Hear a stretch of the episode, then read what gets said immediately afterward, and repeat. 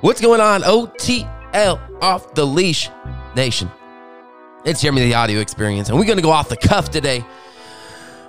And we're going to talk about a simple phrase that carries a lot of weight. And that is that unspoken expectations equals premeditated resentments.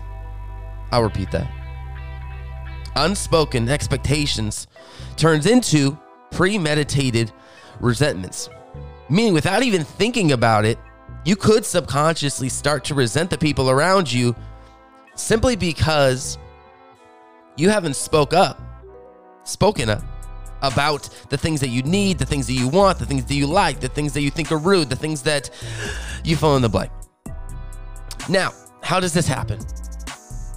I propose that everyone has a set of rules that they live by, sets of boundaries, sets of things that they think are courteous and rude, things that the things that they wouldn't do, lines that they wouldn't cross.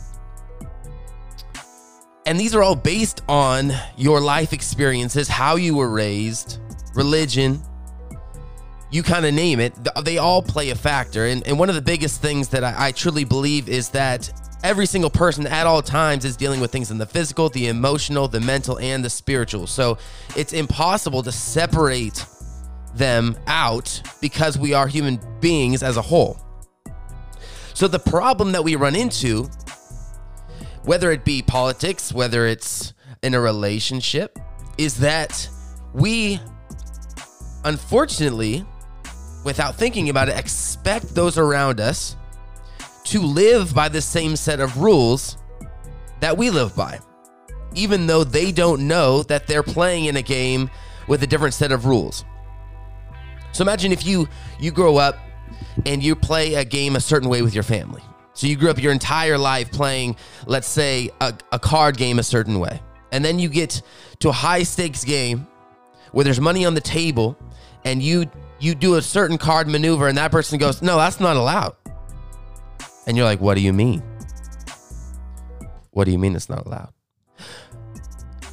Because at that point, there cause, there's a cause of tension because there's a different set of rules at play than what you thought was happening. So one of my favorite words is the word sonder. And the word sonder describes the experience when you realize that everyone around you has a life just as complex as your own that occurs even when you're not aware. I'll repeat that. It is the experience when you realize that everyone around you has a life that is just as complex as the one that you live that happens even when you're not aware. So when you're driving down the street, that moment when you look over and you kind of see the person in their car and they're jamming out to their music, or they're having an argument with their spouse, or they're yelling at the kid in the back seat. And there's that moment when you realize, like, oh man, like my world, I'm so enveloped in my world that I kind of forget that other people have their kids, they have spouse, they have a job, they have, you know, things that they're battling, their own world that they're dealing with. And so what happens is we actually have to open up our minds to realize that, one, not only everybody does not have the experiences that you have, but they have their own experiences that have formed around their belief systems, and they apply those belief systems to each topic that comes up. So one of the greatest things that we can do when you're truly trying to have a good relationship, an understanding relationship with not just somebody that you're close to, but maybe somebody that you disagree with, is when you're starting the conversation to start with the idea of asking questions. Be more interested than interesting. Meaning, ask more questions about how people came to believe or the experiences that molded their belief system. And in this, I promise you, you, when you insert empathy into a conversation, you're going to get a much different response than simply talking about the opinion at the finish line itself.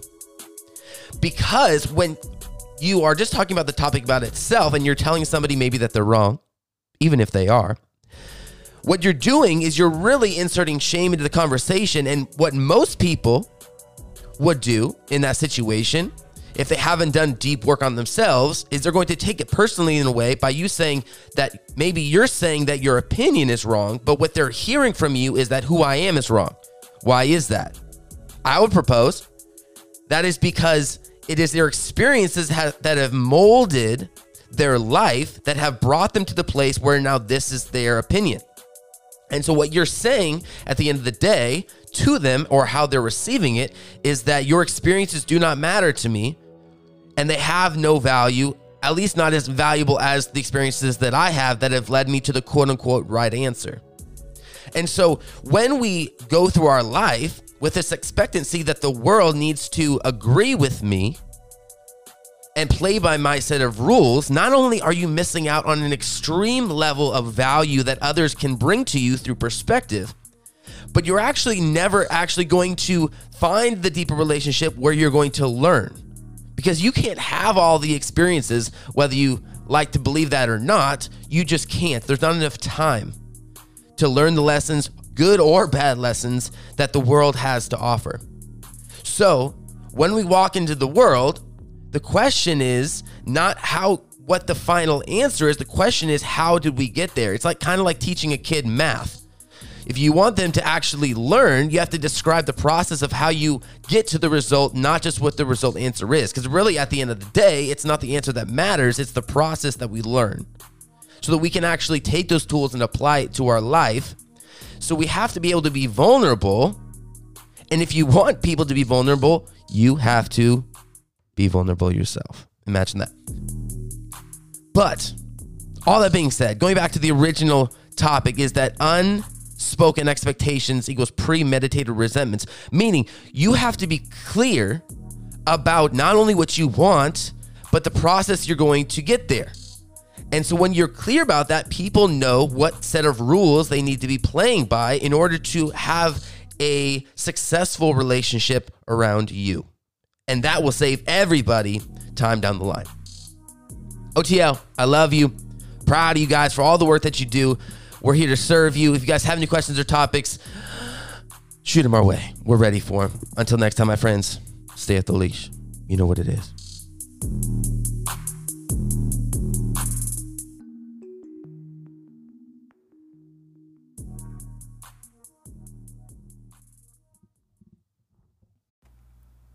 What's going on, Off The Leash Nation? It's Jeremy at The Audio Experience, and we are super excited about the recent move that we made in order to make our podcast available to you on Spotify, and that is due to Anchor. If you haven't heard about Anchor, it's the easiest way to make a podcast with everything that you need in one place. Let me explain. Anchor has the best tools that allow you to record and edit your podcast from your phone or computer. When hosting on Anchor, you can distribute your podcast on listening platforms like Spotify, Apple Podcasts, and just about anywhere else you can think of. They make it super easy. It's everything that you need to make a podcast in one place, and the best part is that it is free, which is super clutch. So the best thing I can advise you to do is go to download the Anchor app. You guys can follow us there, or go to anchor dot f m and get started. Make a podcast, record your stories, get your friends on there, and really just bless the world with all that you have to offer. Until next time, stay off the leash.